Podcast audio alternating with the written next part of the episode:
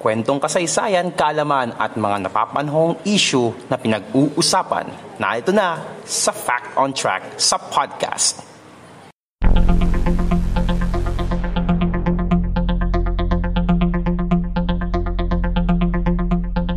Fact on Track sa podcast.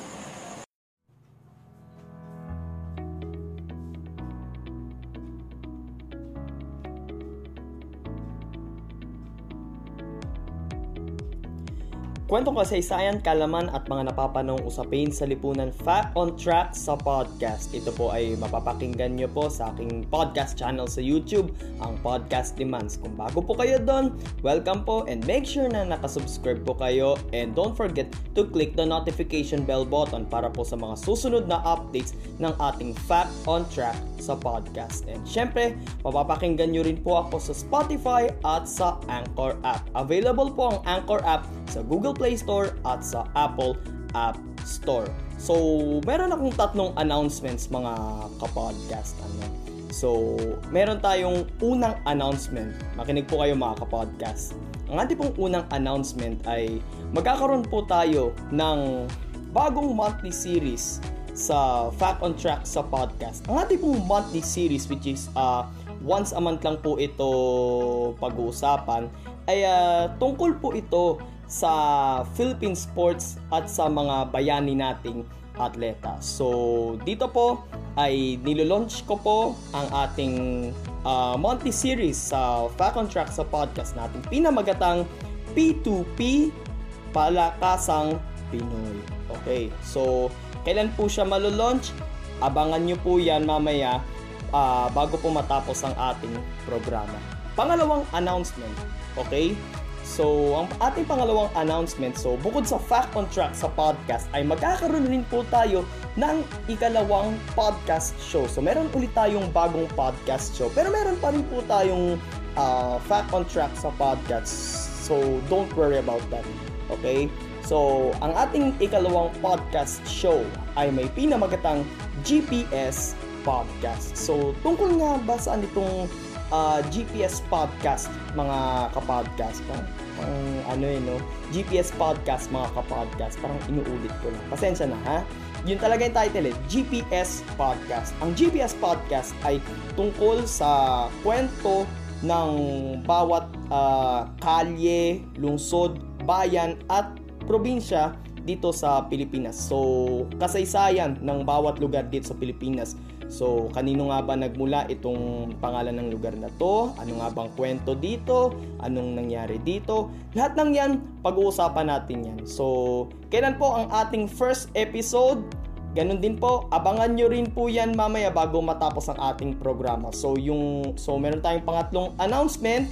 So, regarding about po dun sa first and second announcement. So, Dako po tayo ngayon sa ating topic ngayon mga kapodcast. Hope na uh, na-remind ko po kayo doon.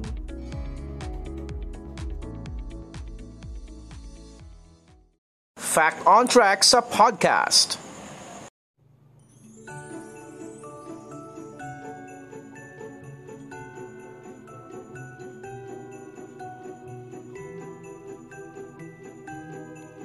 So, bare months na mga kapodcast na no. So, tayo ngayon ay nasa kalagitnaan na ng buwan ng Setyembre. So, ngayon ay uh, exactly uh, or mga almost 100 days na lang bago mag Pasko, di ba? So, the usual, per months, ano nga bang inabangan natin dyan is yung Kapaskuhan. Dito sa Pilipinas, tayo ang may pinakamahabang uh, uh, celebration ng Christmas sa buong mundo. So, ang pag-uusapan natin ngayon mga kapodcast, eh, ano nga ba ang itsura ng selebrasyon ng Pasko dito sa Pilipinas at bakit nga ba tayo ang may pinakamahabang pagdiriwang ng Pasko sa buong mundo? So, simulan na natin ngayon yan mga kapodcast.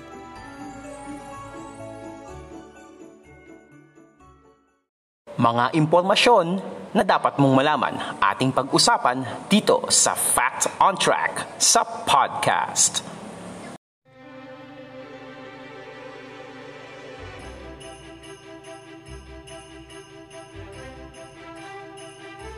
Ang Pilipinas ay isa sa dalawang kristyanong bansa sa Asia na kung saan ang isa pa ay ang bansang Timor-Leste. Eh, kasi ang Pilipinas ay naging kolonya ng Espanya while yung Timor-Leste or sa English ay East Timor ay uh, naging kolonya rin yan ng, uh, ng Portugal. So, dalawa sila sa mga kristyanong bansa dito sa sa Asia. Subalit ang Pilipinas rin ang may pinakamahabang selebrasyon ng Kapaskuhan sa buong mundo. Nagsisimula ito tuwing buwan ng Setyembre at nagtatapos sa una o ikalawang araw ng linggo ng bagong taon. Depende sa kung anong araw sasapit ang unang araw ng bagong taon. Pagpasok ng tinatawag na Burr months o itong September, October, November at December, maririnig mo na sa mga malls ang mga awiting pamasko ni na Jose Marichan at Mariah Carey. September pa lang, makikita mong may mga Christmas decorations na rin sa mga malls. Sa buwang dinyong, nagsisimula ng magbenta sa mga malls at tiyanggian ng mga Christmas decorations tulad ng mga parol, Christmas trees at Christmas balls. Isama mo na dyan yung mga uh, Christmas lights. Pero maging mapanuri sa pagbili ng Christmas lights. Make sure na yung bibili ninyo ay hindi siya depektibo para iwas sunog ngayong malapit na ang Kapaskuhan. So, ingat po tayo lagi mga kapodcast. Pagpasok rin ng buwan na ito, nagsisimula ng magpa-countdown to Christmas ang mga newscast sa telebisyon.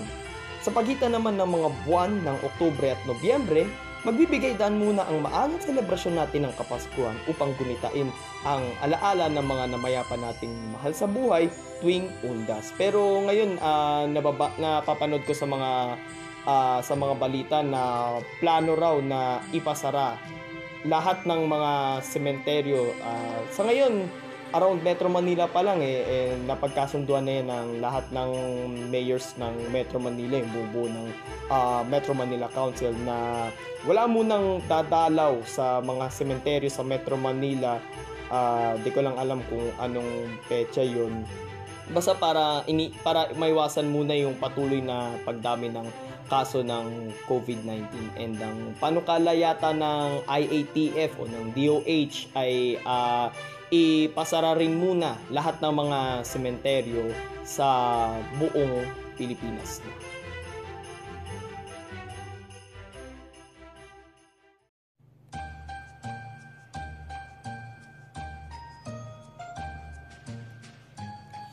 Pagkatapos naman ng undas, dito na natin ipagpapatuloy ang countdown bago magpasko. Pagsapit ng buwan ng Disyembre, mas lalo nang maghahanda ang mga Pilipino sa nalalapit ng araw ng Kapaskuhan. Dito naman magsisimulang magsapit, magsabit ng mga Christmas decors ang bawat kabahayan. So kung September, October, November, mga malls pa lang ang nagkakabit ng mga Christmas decors. Pero usually November pa nga lang sa mga lansangan may mga nagkakabit na ng mga ano ng mga uh, Christmas lights din. Kabi-kabi lang mga uh, Christmas lighting ceremony yung yung nangyayari sa bawat lugar dito sa uh, Pilipinas.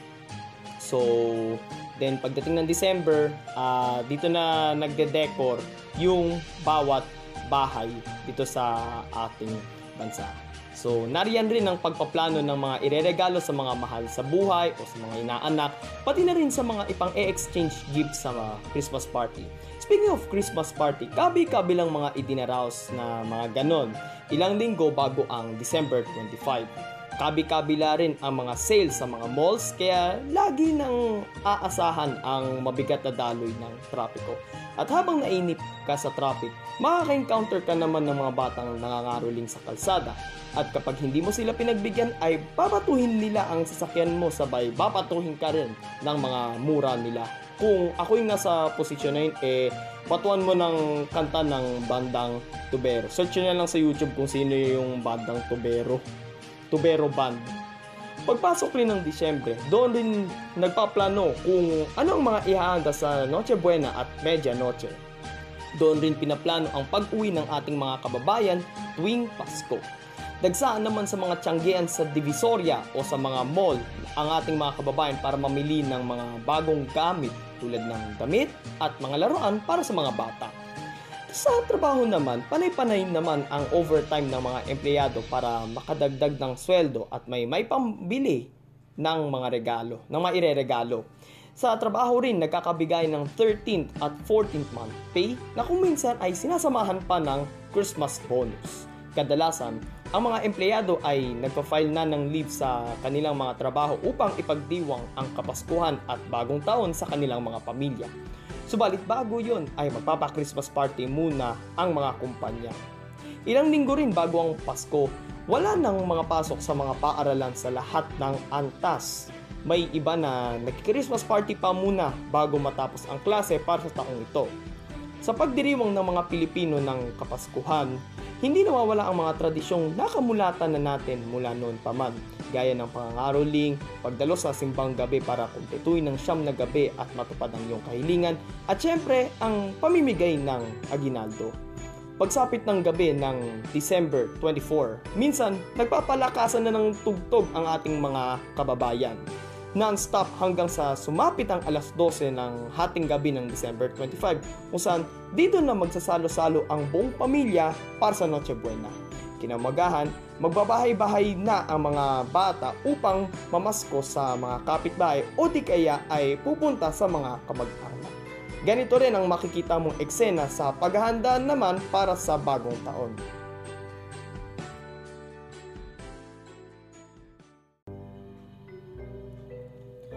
Para naman sa paghahanda sa uh, bagong taon, marami ang dumadagsa sa Bukawi, Bulacan o sa Divisoria upang mamili ng mga paputok. Pero patagal lang ipinagbabawal ng pamahalaan ang paggamit ng mga illegal na mga paputok at ngayon ay tuluyan nang ipinatigil ang matagal ng tradisyon ng pagpapaputok dahil ito sa dumaraming bilang ng mga taong napipinsala ng mga ipinagbabawal na paputok. Sa mga panahong ding yon, mahigpit ring ipinagbabawal ang pagpapaputok ng barel o yung tinatawag natin sa Ingles na indiscriminate firing. Kaya naman sineselyuhan ang mga baril ng mga pulis at sundalo sabay lalagyan rin ito ng pirma paraan upang hindi nila magawang magpaputok ng baril. Dumarami rin kasi ang bilang ng mga nabibiktima ng mga ligaw na bala tuwing sasapit ang bagong taon. Kasabay rin pala sa pagsalubong sa Pasko at Bagong Taon yung ceasefire sa pagitan ng gobyerno at ng mga rebeldeng komunista. At dahil ipinagbabawal na ang pagpapaputok, kanya-kanyang paingay na lang ang mga ginagawa ng ating mga kababayan upang salubungin ang paparating na bagong taon. Mapapanood din sa mga variety shows at newscast sa telebisyon tuwing December 24 at 31 ang nakagawi ang pa-fan sign ng mga staff ng mga programa upang batiin ng Merry Christmas at Happy New Year ang kanilang mga mahal sa buhay.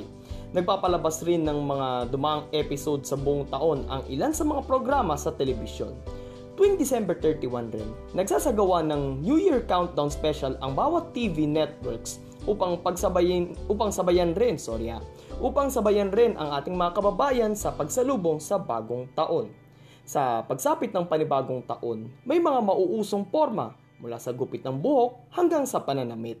Mayroon ding mga mauusong kulay. Ito yung mga uh, color of the year base sa Pantone. Okay? Ang mga manghuhula at feng shui experts naman ay naglalabas ang kanilang mga prediksyon para sa bagong taon kung sino ba ang suswertehin at sino naman ang mamalasin. Pagdating naman ng una o ikalawang araw ng linggo ng bagong taon, ipinagdiriwang naman ang Feast of the Three Kings kung saan inaalala dito ang pag-alis ng mga pantas sa sabsaban ng Bethlehem. Ito rin ang araw ng pagtatapos ng mahabang selebrasyon ng Kapaskuhan dito sa Pilipinas. Kanya-kanya ng tanggalan ng mga Christmas decors ang mga kabahayan at iba pang establishmento. Marami ring mga kababayan natin ang magsisibalikan mula sa probinsya. Kinabukasan, balik na ang lahat sa normal. Tuloy na ang klase, tuloy na rin ang trabaho.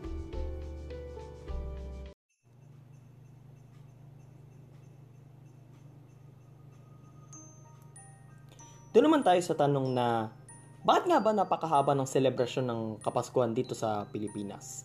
Ayon kasi sa website na theculturetrip.com, ang selebrasyong ito ay umiikot sa ugali ng pamilyang Pilipino kung saan sa panahon na ito ay magkakasama ang buong pamilya. Inaasahan rin na ipagdiriwang ng ating mga kababayan ang Kapaskuhan sa kanilang mga pamilya, kabilang na riyan ang mga kababayan nating nagtatrabaho sa ibang bansa. Ayon rin sa nasabing website, ang mahabang selebrasyon ng Kapaskuhan ay pagkakataon ng mga Pilipino na maghanda sa araw na iyon mula sa pag-book ng mga flights hanggang sa pag-overtime sa trabaho upang kumita palalo at makabili ng mga ireregalo. Higit sa lahat, ang mahabang selebrasyon ng Kapaskuhan dito sa bansa ay umiikot rin sa pagbibigayan, pagtutulungan at pagmamahalan ng bawat isa na makikita rin pagsapit ng Noche Buena.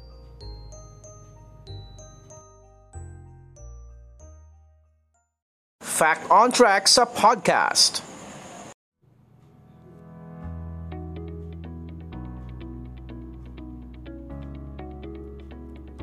Pero syempre, uh, higit sa mga regalo at sa mga handa tuwing Noche at Noche Buena. Parang baliktad yata. Noche Buena muna tapos uh, Noche. Pero higit pa doon, ay syempre, pinaka-importante kung bakit uh, pinagdiriwang natin ang ang mahabang selebrasyon ng Kapaskuhan ay ang pagsilang ng sanggol na siyang magiging tagapagligtas natin uh, walang iba kundi ang ating Panginoong Jesus. So, mapunta na tayo sa ating announcement. So, dito naman tayo sa ating third announcement. So, sa mga nakamiss kanina, kung ngayon lang to naumpisahan, ay uh, ang unang nating announcement is magkakaroon tayo ng monthly series sa uh, Fact on Track sa podcast regarding about sa uh, sa Philippine sports. Ito po ay pinamagatan nating P2P. P2P parang ano yan eh, yung mga bus na dumadaan sa EDSA. Pero sa akin, ang P2P ay Palakasang Pinoy. So, ang pangalawang announcement naman natin ay magkakaroon tayo ng ikalawang podcast show na may pinamagatang GPS Podcast. Tungkol naman ito sa kasaysayan at kwento ng bawat lugar dito sa Pilipinas. So, ano kaya ang ikatlo nating announcement mga kapodcast? Simula September 24, o kaya anong araw yon Webes yon ay uh, mapapakinggan nyo po ang Fact on Track sa podcast sa YouTube, sa aking pong channel, sa podcast ni Mans. Tuwing Webes, Webes lang po, ay at 4.30 p.m. Okay, so again, Fact on Track sa podcast ay mapapakinggan nyo po sa YouTube simula September 24 every Thursday at 4.30pm. At ang una nating paksa dyan ay syempre ang ating monthly series natin which is yung P2P uh, ah, Palakasang Pinoy. So abangan nyo po sa aking Instagram account ang ang magiging details tungkol doon sa ating monthly series at sa una nating topic tungkol doon sa uh, sa monthly series natin about sa Philippine sports. And syempre, kailan nga ba magsisimula ang GPS podcast? Magsisimula naman ang GPS podcast sa September 25, biyernes po yan at 4.30 p.m. So, again, uh, Fact on Track sa podcast every Thursday po 4.30pm and GPS Podcast every Friday at 4.30pm sa YouTube po yan sa aking channel sa podcast ni Mams. Kung di, po pa, kung di pa po kayo nakasubscribe doon, ay uh, mag-subscribe na po kayo ngayon and click the notification bell button for the latest episodes ng ating Fact on Track sa podcast. And syempre, lahat ng ating mga episodes ay mapapakinggan nyo rin po sa Spotify at sa Anchor app. Available po ang Anchor app sa Google Play Store at sa Apple App Store. Muli, ito po si Mans at maraming salamat po sa inyong pakikinig sa Fact on Track sa podcast.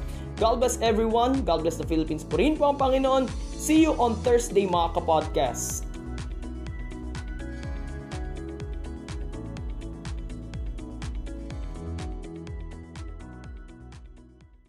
Fact on Track sa podcast.